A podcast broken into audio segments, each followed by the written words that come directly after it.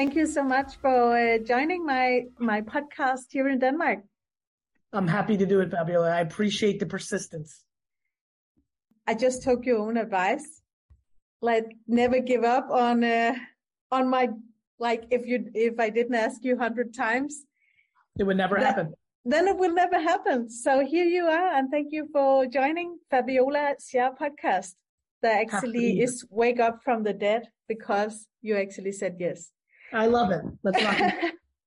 so why I actually invited you is because I have some amazing life coaches in Denmark that have a very important message with mental health. And I have noticed that mental health is uh, one of your favorite things to talk about. Can, can you tell me why it's so important for you to share so much about mental health in all your content for for your audience? My whole life, I've always thought about perspective, you know, how you see the world, optimism, a lot of emotional intelligence, long before mental health was something that people talked about in popular culture. I spoke about it privately with my friends and relatives and employees and acquaintances. I didn't call it mental health. I called it mindset.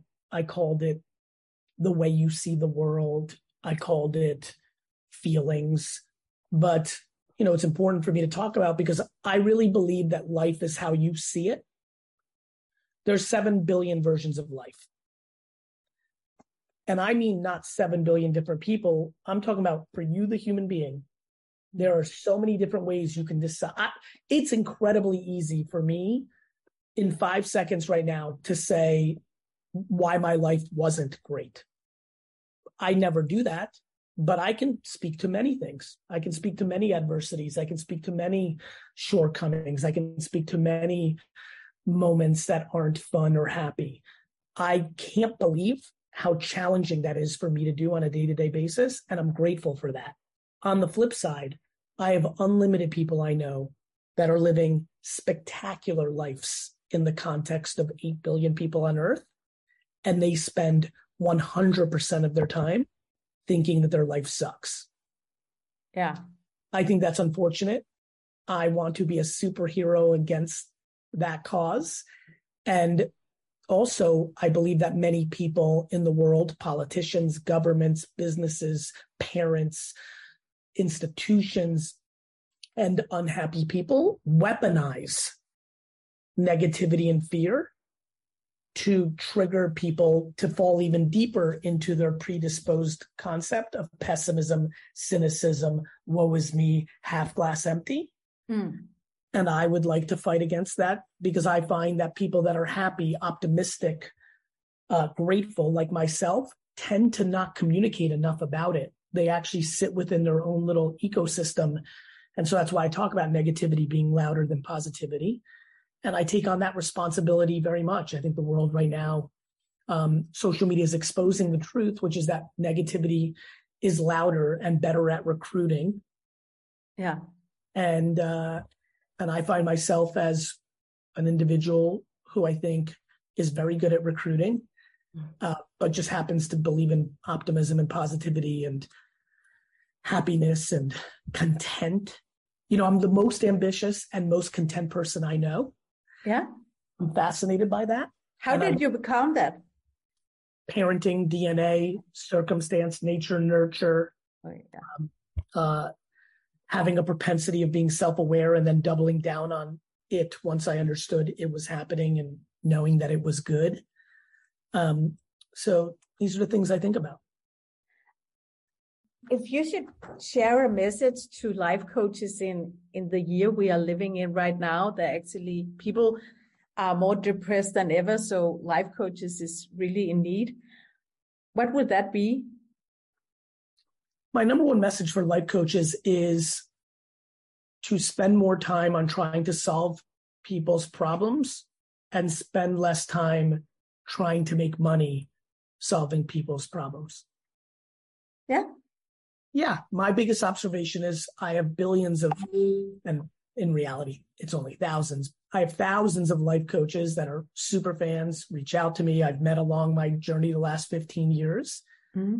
And I find that there's a high propensity of entrepreneurial life coaches to focus on their business, retention. You know, one of the things I spend a lot of, one of my greatest goals in life as a content producer is to produce enough content that the person gets to such a good place that they deem my content less valuable. And they stop paying as much attention. And they come in for tune ups, not day to day.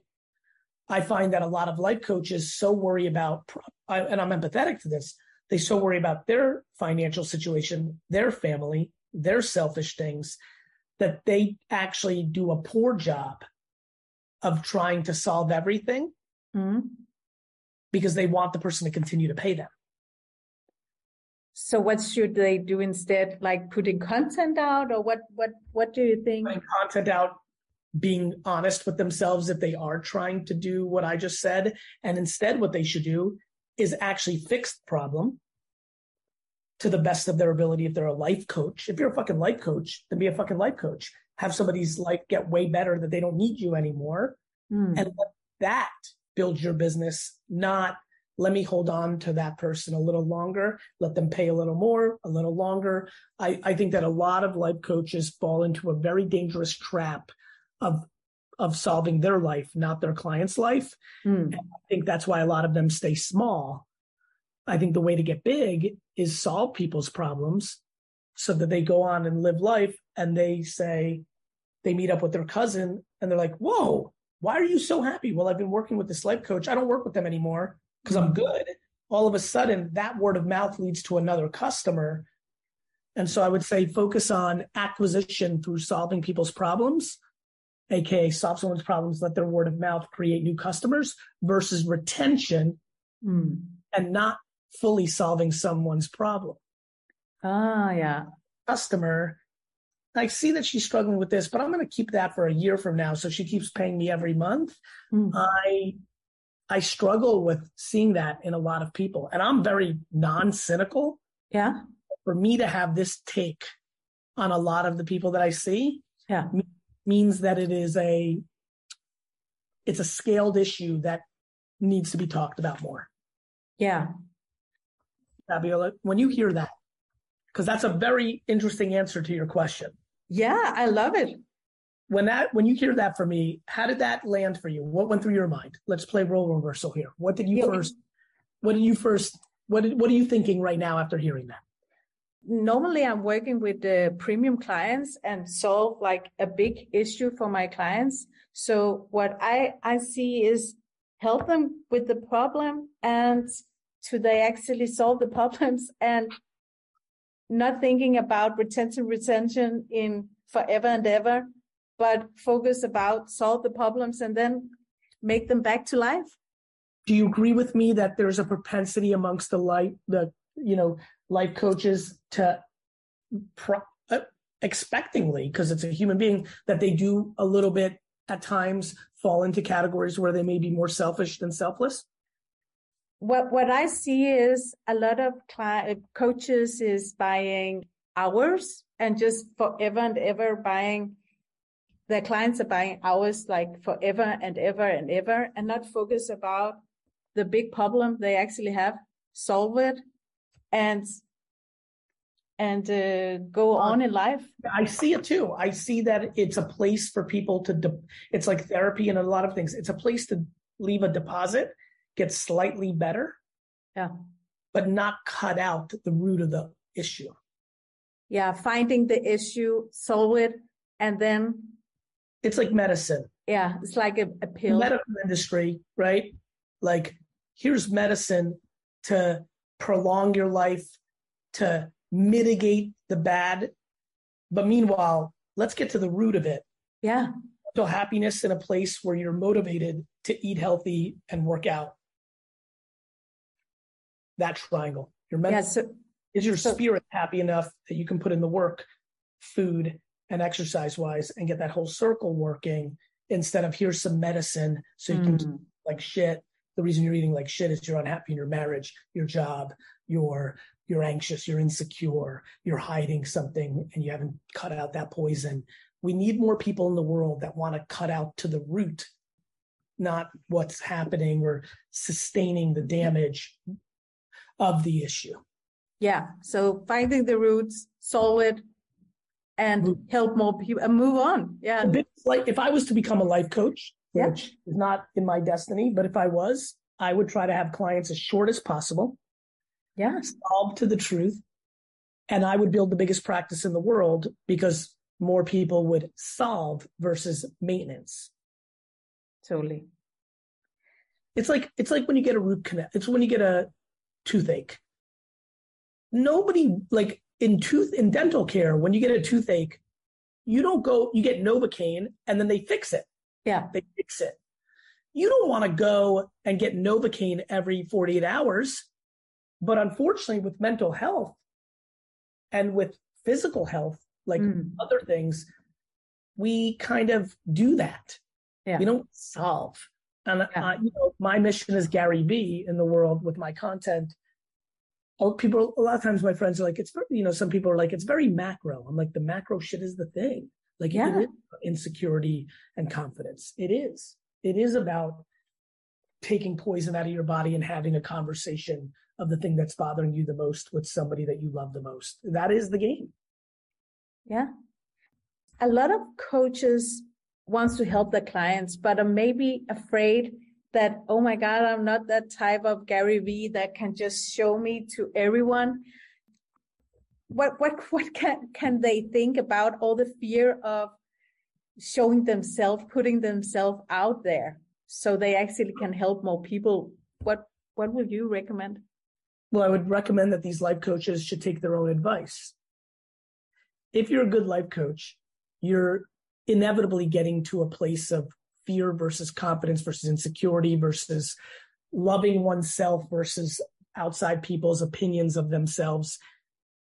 So to me, 90% of these life coach conversations are often based on seven relationships. And these life coaches are trying to explain to these individuals that you know, it's not as scary to confront your wife or husband or mom or dad or boss or child. And they're trying to build up their confidence to address the issue. For me, strangers on social media are even less scary than your family. You don't even know them. And so my advice to these life coaches is eat your own dog food, take your own medicine. What you're telling humans is what you should be doing with content. If somebody says you're stupid or that's wrong or or you don't get views, that should not be battering your self-esteem. That should be enhancing your, at best, it should be enhancing your motivation to succeed. And at, at least at any level, it should be noise and not something actually affecting your journey. Hmm.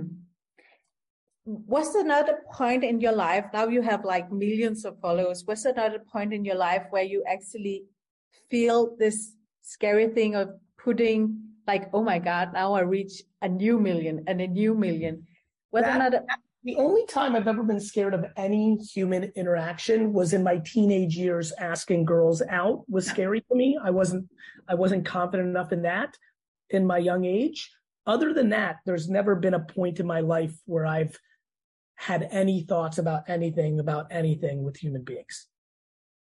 I just don't value at you know when I was 15, 16, 17, 18, 19, even then it started to fade away. Mm-hmm. I did value what a pretty girl's opinion of me was. I didn't want that no. Other than that, other than that 15 to 20, 19 year old range, there's never been a time in my life where I valued someone's no in any shape or form. How, what, what are you saying to yourself when you not value people's no's? What, what is it you say to yourself so you don't beat it's yourself a, up? it's a mix of I know who I am, they don't, and mm-hmm. I'm empathetic that they don't know me. How could they know me? We haven't spent enough time together. They don't know how great I am. Okay. So, so it's kind of like it's not like an e like I think a lot of people come from a place of insecurity and they're like, fuck that person, like fuck that girl, that boss, that guy, the audience, the world. You know how many people say to me at conferences, Gary, I'm the fucking best hip hop guy. The world just fucking fucking doesn't get it. I'm like, oh, they get it. You don't get it. You're delusional. Like the world is always right. You're always wrong. How it plays out is how it plays out. You know, to me, the reason it worked was I never got mad at anybody for not seeing me. whether that was a teenage girl when I was in my teenagers or now. I mean, there's a lot of people who still don't fully understand me in any shape or form. I'm not mad at them. No, I'm indifferent. Did your mom or your uh, did your family say something so you actually have that strong mindset? Did you? Of course, my mom. You know, my mom instilled incredible levels of confidence in me because she she cheered me on and made it to do every time I was a nice person. And my validation system is how I treat others. Yeah. You know, my confidence doesn't come from how much money I make or what I look like or, you know, the trophies or the accolades or things of nature. My validation system is how people feel about me that interact with me. My, I'm not worried about, I'm now, and I've got to run. I apologize. I have yeah, for, it's okay. I now care more about what you think of me than yesterday. Okay. Right now, right this second, because we've now started the process of spending some time together. Mm-hmm. I care a lot more what Dustin thinks of me, who's sitting here filming me right now, because we've yeah. had years now of context. I care more of what Alex Raffington thinks of me than Dustin because more years and she's in my inbox. And so she really knows me. I mm-hmm. care more what my sister thinks than Alex Raffington because she's my sister. Like, and so like, I think people struggle with that. Yeah. So I got to run. Cheers. Okay. Thank, Thank you. you. Thank you so much, Gary. Have a nice day. You too.